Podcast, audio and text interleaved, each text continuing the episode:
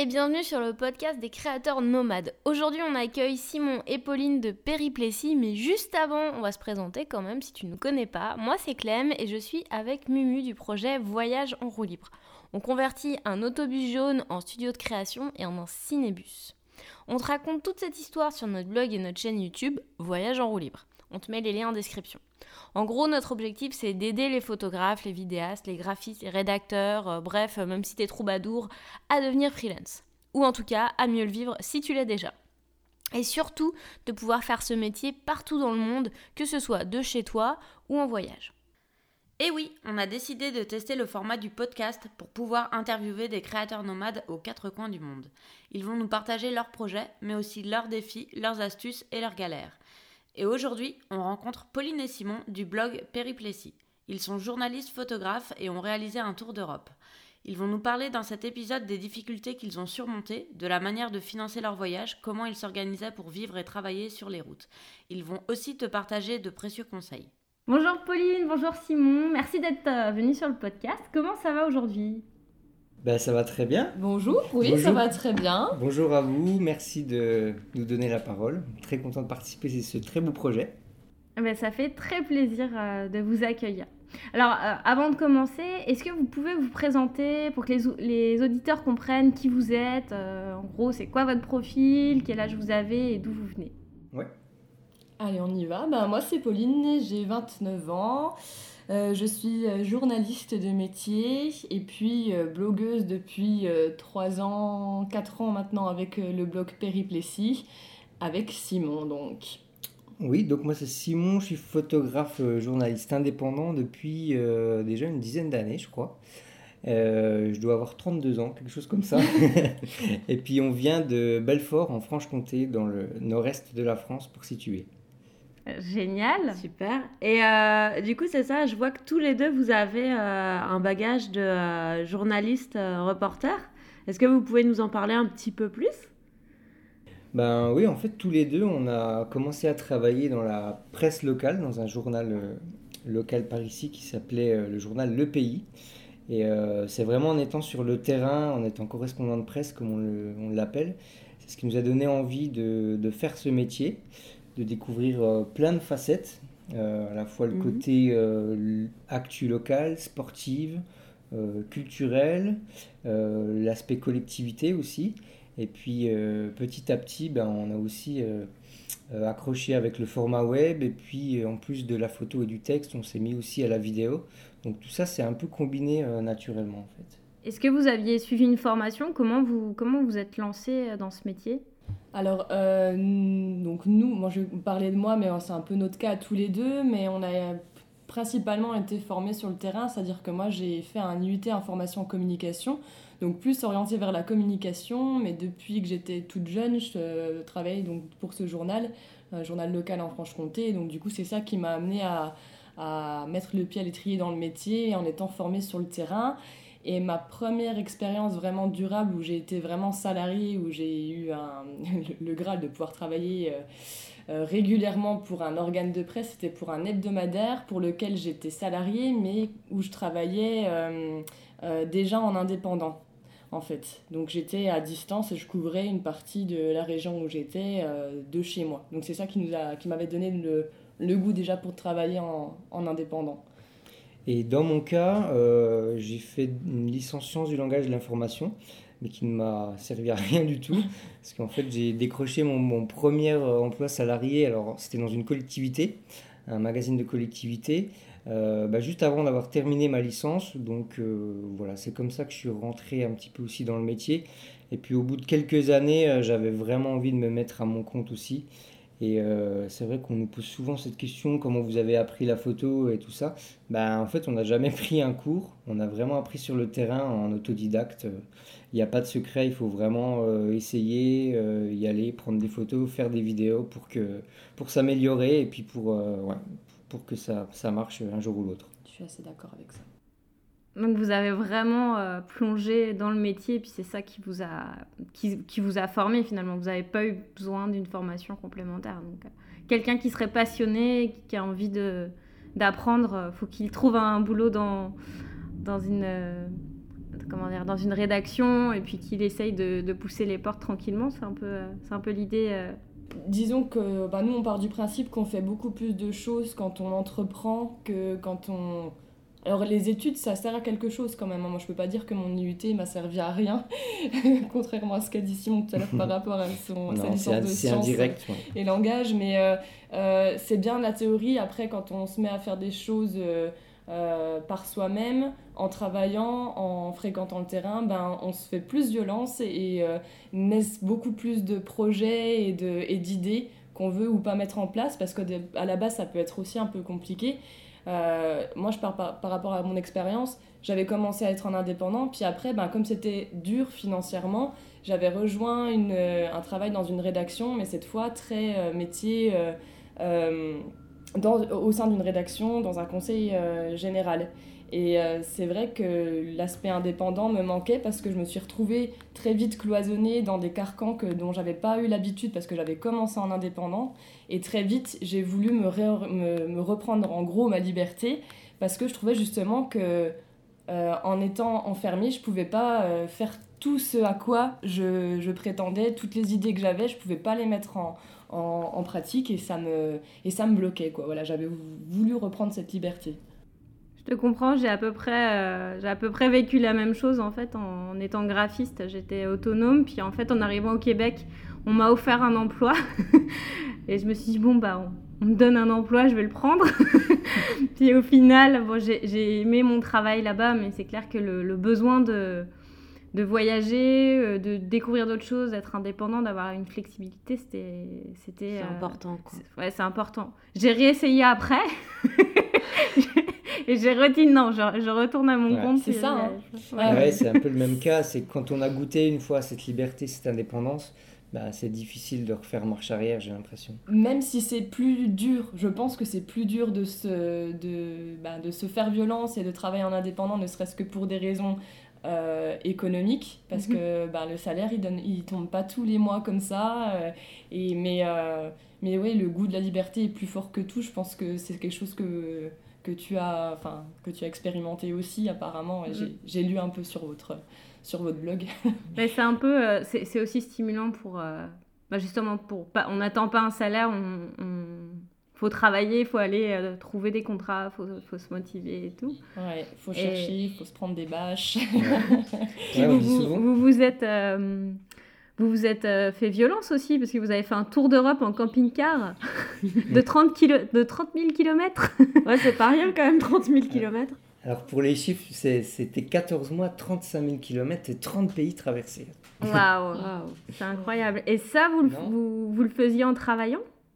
Alors ça, l'idée est venue naturellement en fait de, bah, de mêler la passion du voyage qu'on a depuis longtemps, tous deux, euh, puis la passion du, du reportage donc euh, ça fait longtemps que cette idée nous trottait dans la tête. Et donc voilà, l'objectif c'était vraiment de, de, mêler les deux, d'aller à la rencontre des gens surtout. Parce que c'est ça aussi qui nous anime dans, dans nos métiers de photographe, de journaliste.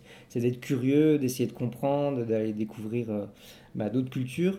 Et là on s'est dit, on s'est dit, et là on s'est dit que l'Europe c'était un beau terrain de jeu pour ça, euh, pour aller aussi déconstruire un peu des, des clichés qu'on pouvait avoir sur certains pays qui n'étaient pas toujours, euh, pas toujours justes. Ouais, c'est pour ça qu'on est parti d'ailleurs en camping-car, parce qu'on pouvait euh, euh, partir et aller au plus proche des gens, non seulement en fréquentant les villes, mais aussi les campagnes, pour avoir des sujets pour parler sur notre site internet qui est devenu un blog après. Je sais pas, peut-être qu'on en parlera un petit peu de ce qu'on, comment on a évolué sur notre projet, mais on a, voilà, l'idée c'était, comme dit, vient de dire Simon, c'était de parler des gens euh, sur, notre, sur notre site internet en photo et en, et en texte. Ouais, on était peut-être un peu euh, ambitieux, entre guillemets, enfin, c'est-à-dire qu'on avait vraiment envie de proposer des reportages du fond. Et peut-être qu'on a été un peu naïf en fait, parce qu'on s'est dit que ça pouvait intéresser. Et alors, ça a intéressé, certes, mais pour toucher vraiment beaucoup de monde, euh, bah, c'est plus compliqué parce que euh, finalement, au fil du temps, on s'est mis un peu plus en scène, on s'est mis un peu plus, euh, on était un peu plus présent sur nos images, sur nos vidéos. Mhm. Alors pas par narcissisme, mais pour vraiment essayer d'apporter du fond à travers nos expériences en fait. les gens s'identifient. Créer une connexion en fait avec, avec les gens. Ok. C'est ça. Parce que c'est vrai qu'avec le recul, on s'est dit, ben oui, c'est vrai, pourquoi nous suivre nous, alors que finalement, il y a plein de gens qui voyagent, dans nos fils d'actualité, on voit plein de photos de voyage, tout ça. Il fallait quand même qu'on apporte une marque, enfin une Mhm. patte, entre Une guillemets. patte, ouais. Et puis, euh, donc on essaye toujours à travers nous d'apporter de l'information, du reportage, mais de manière du coup maintenant plus, plus ludique euh, et peut-être plus accessible. En fait, c'est ça, d'être plus accessible. Et puis une forme plus vivante. Mm. Et du coup, comment vous préparez un reportage? Est-ce que vous avez une préparation particulière avant d'arriver sur un endroit euh? Alors, il c'est une bonne question. C'est une bonne question parce que je, j'allais dire que ça dépend. Euh, ça dé- et alors il y a des choses en voyageant qu'on avait vraiment envie de faire. Euh, je pense à un des premiers reportages qu'on a fait sur notre site, c'était sur des euh, euh, femmes pêcheuses de coquillages sur la côte de Galice. Et Mariska on, Doras. les Mariska Doras, et on avait vraiment envie de voir leur métier, quel était, euh, euh, pourquoi elles faisaient ça, comment, euh, et puis de pouvoir euh, vivre un petit instant avec elles, qu'elles nous montrent euh, ce qu'elles faisaient. Et ça, on l'avait vu à l'avance. Après, il y a d'autres choses. Et, euh, comme autre exemple, euh, il y avait aussi Tchernobyl. On voulait aller en Ukraine sur le site de Tchernobyl pour, euh, ben, pour se rendre compte nous, de, de ce qu'était devenu le site. Mhm. Et après, il y a en voyageant, et ça c'est ce qui est génial, et c'est ce qu'aiment à mon avis tous les, les blogueurs de voyage, ceux qui aiment voyager en général, c'est de, de saisir des instants qui te, qui te disent, tiens, ça, il y a un sujet, c'est à creuser, euh, et ben on va aller voir les gens, on va leur demander ce qu'ils font, pourquoi. Et là, un exemple, je pense à la vallée des roses en Bulgarie, on savait pas trop que ça existait, on a vu ces gens qui étaient dans les champs de roses et qui cueillaient des pétales, et en fait, on a essayé d'aller les voir pour comprendre ce qu'ils ce faisaient. Et puis euh, voilà. Ouais, en fait, la... Ah, je reprends, pardon. En fait, la difficulté, ou, pas d'ailleurs, c'est de trouver à chaque fois le juste milieu entre planifier son voyage, choisir son itinéraire, mais aussi de se laisser une liberté sur le terrain. Et c'est pour ça Ouais. qu'on adore euh, voyager en camping-car, c'est qu'en fait, on enlève euh, tout ce qui est compliqué, c'est-à-dire trouver un logement. euh, ben, quand il s'agit de manger, on a quand même euh, pas mal de, de vivres dans le camping-car, de quoi tenir quelques jours. on a mangé des pâtes et des nouilles. Mais du coup, on, on a vraiment le- la manière de rester sur le terrain. Si on voit qu'il y a quelque chose à creuser ou s'il y a des rencontres intéressantes, eh ben, on peut rester sur place et puis se fondre un peu plus dans le décor. Puis c'est comme ça que, bah, que naissent les rencontres, puis qu'on touche un peu plus, euh, Mm. qu'on touche un peu plus justement la réalité, quoi. Vous êtes beaucoup plus flexible en fait pour, euh, pour travailler finalement. Exactement, exactement. C'est vraiment la flexibilité, euh, voilà. Puis la possibilité de voir des choses que d'autres ne voient pas. Et avec, euh, euh, pardon, ouais, avec juste, euh, nous, dans notre cas, ce qui a été un peu oppressant, entre guillemets, c'est qu'on devait passer par la Russie, donc on avait des dates de visa prévues. ouais. Donc en fait, on devait être là-bas dans un temps imparti. C'est vrai que sur la première partie du voyage, bah, du coup, on se sentait un peu pressé de se dire euh, ah, on voudrait rester, mais il faut quand même avancer pour pas arriver trop en retard en Russie. Enfin, ça Mhm. aussi, c'est une histoire d'équilibre à trouver. Ouais, c'est toujours difficile quand il y a des dates de visa qui vous obligent un petit peu à calculer euh, les délais, etc. Ouais, c'est compliqué. ouais. Et du coup, ces reportages, parce que vous en avez vraiment fait des super beaux, euh, on a vu euh, celui sur la Laponie, il était vraiment magnifique. Est-ce que, est-ce que vous avez euh, réussi à en vendre à des rédactions? Comment ça s'est passé une fois que vous les avez sortis? Est-ce que c'était en ligne sur d'autres sites ou c'était que sur votre Est-ce site que, est-ce que ça vous permettait aussi de financer le voyage, vos, vos reportages? Eh ben, en fait, euh, l'idée c'était de sortir des reportages tout au long du Tour d'Europe. Donc, ce qu'on a fait, on a sorti pas mal en effet. Euh, après, il faut enlever peut-être un préjugé, mais vivre de ces reportages, c'est très compliqué aujourd'hui. Euh, on n'est pas tout seul hein, à faire des, reportages comme ça. Je crois que dans tous ceux qu'on a, qu'on a fait, on en a réussi à vendre un à West France, qui était sur le bunker de Tito, Ok. En et Bosnie. en Bosnie. ouais. Moi, j'ai été le voir. Et en fait, ce qu'on arrivait à vendre euh, le plus finalement, c'était des portraits, c'était euh, aux journaux auxquels on travaille ici, c'est des portraits d'expatriés franc-comtois. Donc en fait, ouais, c'est c'est l'accroche locale euh, qui nous permet de peut-être de financer finalement, enfin de vendre un peu plus de, de piges. En partie, voilà. En partie. Mais c'est pas exactement ça qui nous a. euh, donc, ça, ça a contribué à notre budget pour faire ce tour d'Europe, euh, mais ça nous a pas permis de, de, de vivre. De, Ok. voilà. On n'avait pas planifié dans notre budget la vente de reportages en fait. On avait surtout euh, bah, un crowdfunding, on a fait un crowdfunding avant de partir sur KissKissBankBank. On a fait aussi, on avait des partenariats avec euh, bah, différentes entreprises ou des, euh, des, fédérations, des associations. voilà, c'est un peu le mix de tout ça qui, puis nos économies. Hein. En fait, c'était moitié de budget extérieur, on peut dire, puis moitié de budget que nous on a investi, qui nous a permis de réaliser ce, ce bout tour d'Europe. D'accord. Et euh, en termes de partenariat, comment ça se passait avec eux euh, Vous faisiez du contenu pour eux euh, C'était quoi En gros, la mécanique qui était derrière vos, vos, échanges avec les partenaires? Alors, au niveau partenariat, on avait surtout des partenariats de visibilité sur les vidéos qu'on a pu faire. Donc, c'était leur logo qui était présent sur nos vidéos. Euh, on avait aussi, un, comme on était en camping-car, on avait ce partenaire qui s'appelle France Passion, qui est un réseau de vignerons et d'agriculteurs qui accueillent des camping-caristes en France euh, chez eux, en fait. Et donc l'idée, c'était de promouvoir un peu leur, euh, leur, leur association, en fait. D'accord, ok. Puis, puis, le réseau européen. Donc on avait aussi un logo qui était présent sur notre camping-car. Et comme ils avaient des partenaires à l'étranger, qui euh, en Espagne notamment, euh, en Slovénie, et puis en. Non, pas en Slovénie, pardon. En Espagne, en, au Royaume-Uni et en Allemagne.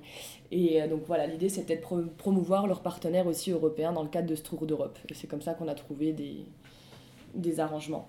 Donc en fait, le camping-car était euh, un moyen d'être visible pour les partenaires. En fait, on avait monétisé des espaces sur le camping-car, comme on peut le faire pour un, rallye ou je ne sais quoi. Ouais, ouais. ou un bateau. voilà. Et puis après, c'est toute la visibilité qu'on pouvait aussi donner sur, en effet, sur nos réseaux sociaux, sur notre site. Euh. D'accord. voilà. En tout cas, on, cherchait des partenariats, on va dire, durables et ben, qui sont dans les mêmes valeurs que nous. Euh, ça n'a pas été facile finalement. Et en fait, sur le long terme, c'est vraiment pas facile de trouver un partenaire qui va vraiment jouer le jeu dans tous les sens. Enfin, vous voyez, on a, de belles expériences quand même avec euh, les partenaires qu'on a eus, mais vraiment trouver quelque chose où c'est du donnant-donnant euh, tout le temps et que chacun joue le jeu, ça prend vraiment du temps, c'est pas toujours facile. J'imagine qu'il faut réussir à, bah après, c'est l'expérience aussi qui, va, qui, va, qui va faire que vous, allez, que vous allez avoir des partenaires peut-être de plus long terme ou euh, avec qui ça, ça coule de source finalement. Et d'autant plus qu'en fait, euh, quand on a commencé l'aventure, ben forcément, qu'est-ce qu'on avait à proposer à part notre, notre bagage de métier, notre projet, il n'y avait rien de concret sur notre site. Mhm. Donc nous, on savait très bien où on voulait, on, voulait, on voulait aller, mais on partait de zéro. Donc il a fallu, euh, je sais qu'on allait au, au, salon du camping-car aussi à Paris pour essayer de présenter nos projets, tout ça. Il a fallu mhm. vraiment y aller et puis y croire, quoi, parce qu'on n'avait rien de concret encore vraiment à montrer. Donc euh, aujourd'hui, c'est différent, mais quand il y a tout à construire, euh, ouais, il faut, faut y aller, quoi. Puis justement, vous deviez euh, créer du contenu, euh, euh, faire des reportages, enfin, vous aviez quand même un, bon programme. Comment vous arriviez à gérer la production des contenus, la livraison de ce que vous deviez faire pour vos, vos, partenaires et le voyage? Parce que de notre côté, ça a toujours été un truc un peu... compliqué dans la mesure où, par exemple, nous, pendant le tour du monde, moi, je travaillais pour mes clients en même temps, puis on avait comme un programme assez dense. Vous, c'était quoi vos, votre méthode, vous aviez une routine ou vous étiez, euh, vous laissiez euh, le temps de voir. Comment, comment, vous, comment vous arriviez à organiser ça? Bah, comme tu dis, c'est monstre en fait, on s'imagine pas finalement la charge de ce travail qu'on se donne, surtout quand on part à la base pour quand même vivre aussi une expérience, parce que c'est ça aussi euh, qui nous anime quand on part. Et finalement, on se met plein d'obligations, des, qui, enfin, des obligations qui sont vis-à-vis des partenaires, des propres obligations qu'on se met vis-à-vis du blog, euh, des réseaux sociaux aussi également. Et c'est vrai que tu parlais de routine, et finalement, il y a une routine qui se crée. Euh, on se dit en voyage, on va être libre, on va faire les choses n'importe quand, quand on veut, et finalement, alors de notre côté en tout cas, je sais pas vous, mais euh, on se trouve des repères sur petit à petit, on, se réinvente une espèce de routine et euh, on trouve les temps où il faut travailler, euh, les autres temps où on peut effectivement vivre pour vraiment le projet et euh, le voyage. Et tout ça, en fait, ça, se, ça s'imbrique un peu comme un Tetris. Quoi. On essaye de, de, trouver, c'est une savante balance entre les deux.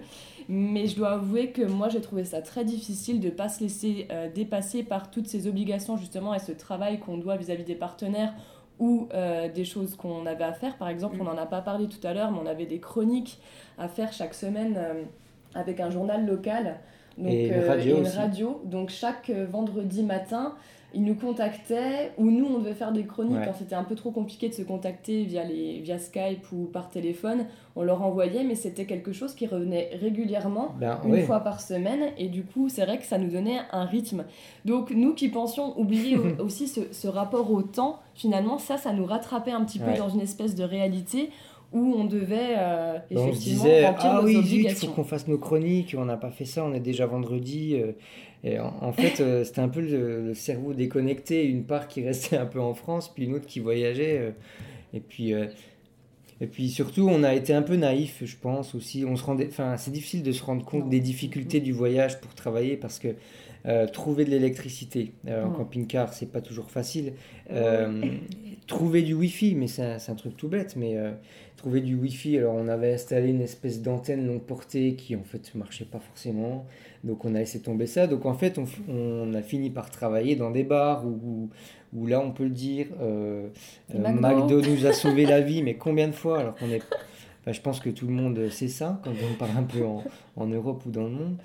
On n'est pas, on n'est pas fervent défenseur de McDo, mais on avait là-bas, on avait de l'électricité, on avait euh, du courant euh, sans payer des consommations euh, astromineuses, euh, Astronomique. astro- astronomiques, pardon, astronomineuse pas mal astronomineuses. pas mal.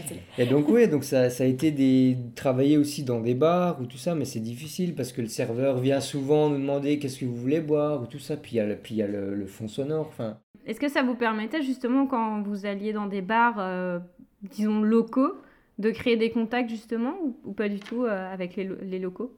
Ouais, Ben vraiment, c'est aussi ça qui nous a permis, euh, alors l'un dans l'autre, c'est ça. C'est vrai qu'on se dit souvent, euh, plus on a d'autonomie, par exemple, on, parle justement de ça, de l'électricité et d'Internet euh, dans, son, dans son van, dans son camping-car, euh, dans son bus, c'est bien, mais par contre, ça, ça nous renferme quelque part sur nous-mêmes, alors que nous, le fait justement d'aller travailler dans ces, dans ces endroits, type café, bar, resto, eh ben, on, on a été amené à faire des rencontres et, et, et justement des rencontres qui nous ont amené aussi des idées de reportage. Donc en fait, ça a permis de créer le contact. Donc c'est pas confortable, mais ça nous a aussi ou- ouvert des, Des portes. propositions. Et c'est vrai que tu parlais de rythme. En fait, euh, à un moment du voyage, on, on avait vraiment, on a vraiment vécu le voyage à fond, euh, les rencontres, les reportages sur le terrain, ce qui était très fatigant d'ailleurs, euh, parce qu'on dort pas toujours dans des bonnes conditions. Donc le rythme qu'on avait trouvé, c'était à un moment donné, allez, une fois tous les deux mois ou tous les mois, ça dépend des pays, on prenait une petite location en fait pendant quelques jours, Mm. deux, trois jours, ce qui nous permettait de gagner du temps sur les machines, euh, de recharger toutes nos batteries, tous nos ordis, puis d'avoir un coin au chaud avec de l'électricité et du wifi pour travailler à fond, puis être un peu plus Et productif mettre entre en guillemets. ligne sur notre site internet Ouais, aussi. et mettre en ligne Mm. tout le contenu. Et Ah, on avait trouvé un peu ce- cet équilibre-là, quoi. Ouais, finalement, c'est un peu le. C'est un peu ce qu'on a fait c'est un peu, aussi, ouais, euh, aux États-Unis. Aux États-Unis, ouais. Mais nous, on n'avait pas un camping-car, on avait juste une voiture. une voiture aménagée, mais on avait quoi euh, Peut-être euh, 15, même pas 10 cm d'espace entre la tête et notre tête et le plafond euh, quand on dormait. C'était impossible de travailler. Ouais, parce qu'il y a la question de la place aussi, les gens Ouais, qui veulent travailler comme ça euh, euh, ben, en voyage, il faut ouais. penser à tout le matériel, où on le met, que ce soit sécurisé. Parce que nous, euh, en Bosnie, au bout de 3-4 mois de voyage, ben, on s'est fait cambrioler notre camping-car. Donc il y a du matériel ouais qui a été volé, des disques durs avec des données. Oh non. Donc euh, ouais, il faut, il faut être... euh, quand on part comme ça un peu à l'aventure, il faut penser aussi à tout ça, au matériel et comment le, le sécuriser et le sauvegarder, quoi. Ah, Je suis une, je suis une flippée de ça. J'ai toujours peur de me faire voler mon, surtout mes, mes données parce que je me dis Ouais, l'ordinateur voilà, au pire bon. Oui, au pire, euh, ouais. Mais euh, du coup, je me balade toujours euh, avec mes disques durs sur moi euh, pour, euh, pour être sûre de pas de pas de pas me faire voler. Au pire, bon bah si je me fais attaquer, mais sur une randonnée, il n'y a pas trop de risques. mais quand Ah, on c'est laisse, par un ours. Oui, c'est ça. Mais euh, sur euh, ouais, c'est ça. bah, Muriel des fois me dit non, mais là c'est lourd. Non, non, non, non, non. Moi je quitte pas les données. Non, mais c'est vrai que c'est une hantise. Et, et comme tu dis, le, le matériel, on, quand on s'est dit, allez, on va le racheter quand on s'est fait cambrioler, il n'y a pas de souci. Mais les données, c'était un peu toute l'âme de notre voyage, en fait. Mm. Donc euh, ouais, c'était un coup dur. Même si on avait envoyé des copies à un copain en France, ben justement quand on avait du Wi-Fi, on lui envoyait un max de fichiers et tout pour qu'il sauvegarde. Et ce qu'on a bien fait parce que on a perdu trois mois de voyage comme ça en une soirée quoi. On a été Ouais, c'est horrible. Quoi. Et du coup, et du coup euh, quel conseil vous donneriez aux professionnels qui aimeraient se lancer euh, dans un projet nomade à deux comme vous Parce que vivre et travailler dans un camping-car, ça peut aussi euh, générer des défis, j'imagine, quand vous juste deux à se voir tout le temps. À travailler, à, à vivre au continu. euh. Alors déjà, je pense, alors si ça se trouve tu vas me corriger, je sais pas, est-ce qu'on pense pareil Version A, version B. Quand on est sur la même longueur d'onde, quand on voyage avec quelqu'un et quand on a le même projet, ça facilite déjà énormément les choses parce qu'on parle un peu le même langage, on a les mêmes ambitions, donc c'est- l'entente y est. Euh, mais c'est sûr que euh, les conseils que je donnerais, c'est d'être sûr de ce qu'on veut faire, de savoir que ça va être difficile, et puis euh, bah, de ne pas renoncer quand on a une un- une difficulté justement ou qu'on n'y arrive pas, c'est normal. Simon, je pense que tu veux dire un truc supplémentaire? Bah, c'est pour euh, aller dans, dans le sens de ce qu'on disait tout à l'heure, mais c'est ne pas négliger euh, le quotidien en fait qui peut vraiment être un peu compliqué. C'est-à-dire toutes les tâches habituelles qu'on peut faire euh, quand on est sédentaire, eh ben, de manière nomade, elles prennent beaucoup plus de temps. On disait faire ses machines, pour ce qui est du camping-car, faire ses services. Donc euh, voilà, il y a des pays euh, où on a la chance d'avoir tout ça, où c'est facile de trouver une aire de service ou euh, un, lavo- un lavomatique, mais il y a des pays, je vous assure, on est resté des fois plus, plus d'un mois sans pouvoir faire nos services parce qu'on trouvait rien d'adapté en fait. Donc là, on, on perd du temps. Et ton environnement de travail, il n'est pas super serein parce Ouais. que tu dois penser à ce que tu veux faire, en, de bah, travailler, mais en même temps, tu as ta vie quotidienne qui vient s'inviter au milieu du travail ou l'inverse. Donc, euh, en fait, s'il y a un conseil à donner, c'est pas d'avoir peur de ça parce que c'est normal à un moment donné que les deux se, se confondent. Après, il faut, il faut avoir le caractère, je pense, pour le supporter. Ouais. Il faut pas se charger la mule quand même, hein, parce que Mm. nous, c'est ce qu'on voulait faire. On voulait, on voulait refaire plein de choses. On avait même pensé à faire un magazine en ligne qu'on ferait tous les trimestres. Et euh, non, non, il faut, faut, faut être, euh, prendre un peu de recul, se dire qu'est-ce qu'on va pouvoir faire et bien faire, et surtout ne pas négliger aussi la fatigue du voyage, parce qu'au début, ça va les premiers mois, mais quand on enquille euh, 7, 8, 10 mois sur les routes euh, dans des pays qui sont parfois galères, ben, franchement, euh, au bout d'un moment, euh, c'est compliqué quand même de recharger bien les batteries. Est-ce que c'est le conseil que vous auriez aimé qu'on vous donne avant de partir ou il y en aurait eu un autre en plus? Ouais, c'est un conseil qu'on aurait bien aimé avoir. Enfin, peut-être euh, avoir peut-être quelqu'un d'extérieur qui nous dise, euh, on se le dit nous-mêmes, hein, mais euh, n'y allez pas trop quand même, et de profiter quand même de, de cette expérience-là. C'est quand même euh, 14 mois de, de voyage, de découverte. Euh, il faut, nous, voilà, c'était le désir de partager les choses à un maximum de personnes, donc on était, on, allait de l'avant, mais il faut aussi vivre euh, les choses euh, pour soi. Et la dernière chose que je dirais, c'est ne pas, ne pas être euh, omniprésent aussi avec les, les réseaux sociaux parce que c'est très chronophage. Donc vivre euh, un voyage et être sur Instagram, Facebook, YouTube, euh, euh, tout ça, il faut, faut nourrir la bête, il faut, nourrir, faut donner du contenu et ça, ça prend énormément de temps. Et puis ça empiète un peu sur le voyage et les rencontres qu'on peut faire. Et après, euh, par rapport à ça, c'est un peu compliqué ce que tu dis parce que c'est les réseaux sociaux, c'est aussi ce qui assure une visibilité dans certains cas pour euh, les voyageurs nomades. Donc euh, t'as pas le choix quelque part de- d'être présent sur les réseaux sociaux. Enfin, c'est ce que je pense. Je sais pas si vous êtes d'accord les filles ou. euh, Mais bon, je. Encore une histoire Voilà. d'équilibre. C'est encore une histoire Ouais. d'équilibre, mais euh, pour faire la transition, nous, ça nous a quand même bien servi pour après, parce que c'est vrai que là, on parle du Tour d'Europe, mais on a continué à avoir ce mode de, de vie en indépendant euh, et puis de continuer à voyager pour se faire une, euh, une- un modèle économique, donc en travaillant euh, nomadement, en travaillant du voyage, en travaillant dans l'univers du camping-car. Et tout ça, ça toute l'expérience du Tour Mhm. d'Europe, ça nous a servi pour après, Ouais. pour justement passer ces dépassés.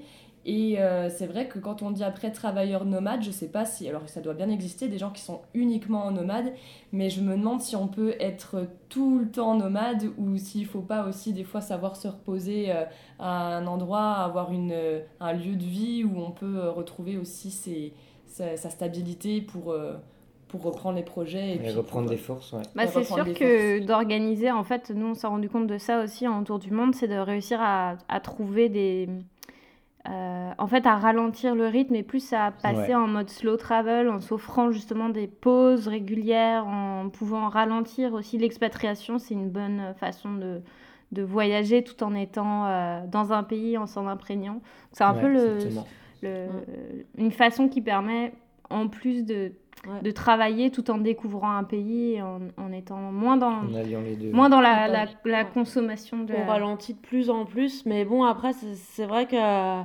comme tu le disais, euh, des fois, avec les, certains visas dans certains pays, Mm. comme en Asie, par exemple, ben, c'est sûr que tu as comme un mois imparti, puis tu as...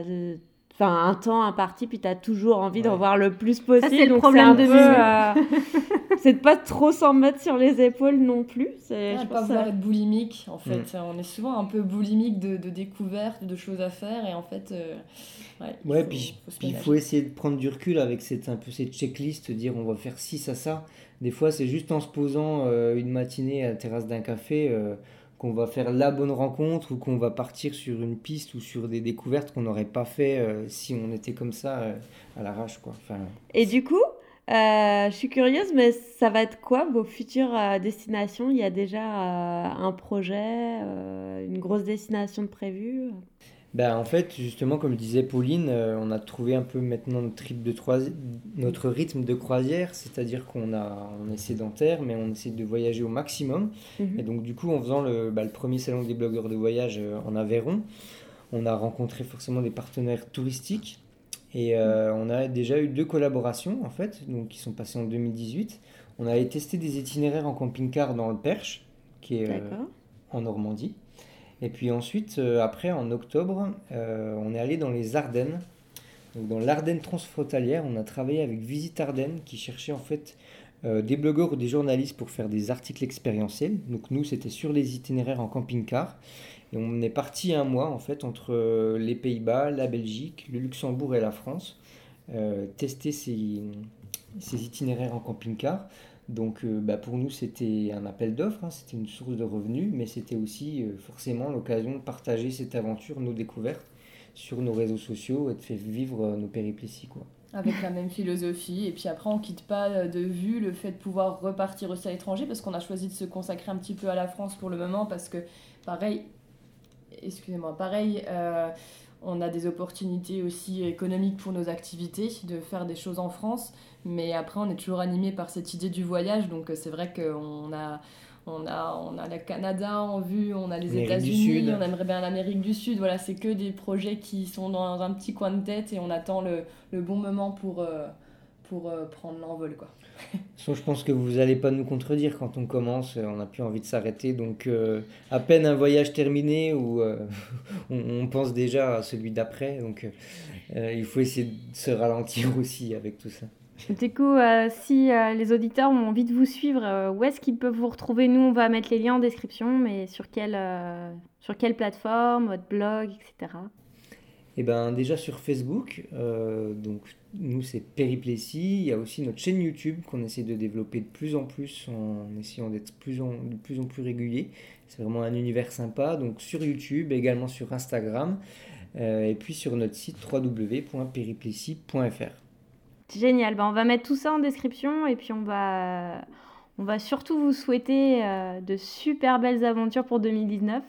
Ben, merci Euh, beaucoup. puis Et on aussi- va- Puis, euh, on vous croise bientôt à Lille, du coup. Au What Ouais, ouais, avec grand plaisir. Grand Et- salon des blogueurs de voyage. Yes.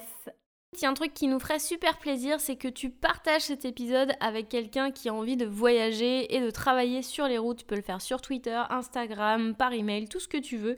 Ça permettra de faire connaître le podcast. Et si c'est pas déjà fait, abonne-toi, partage et voyage.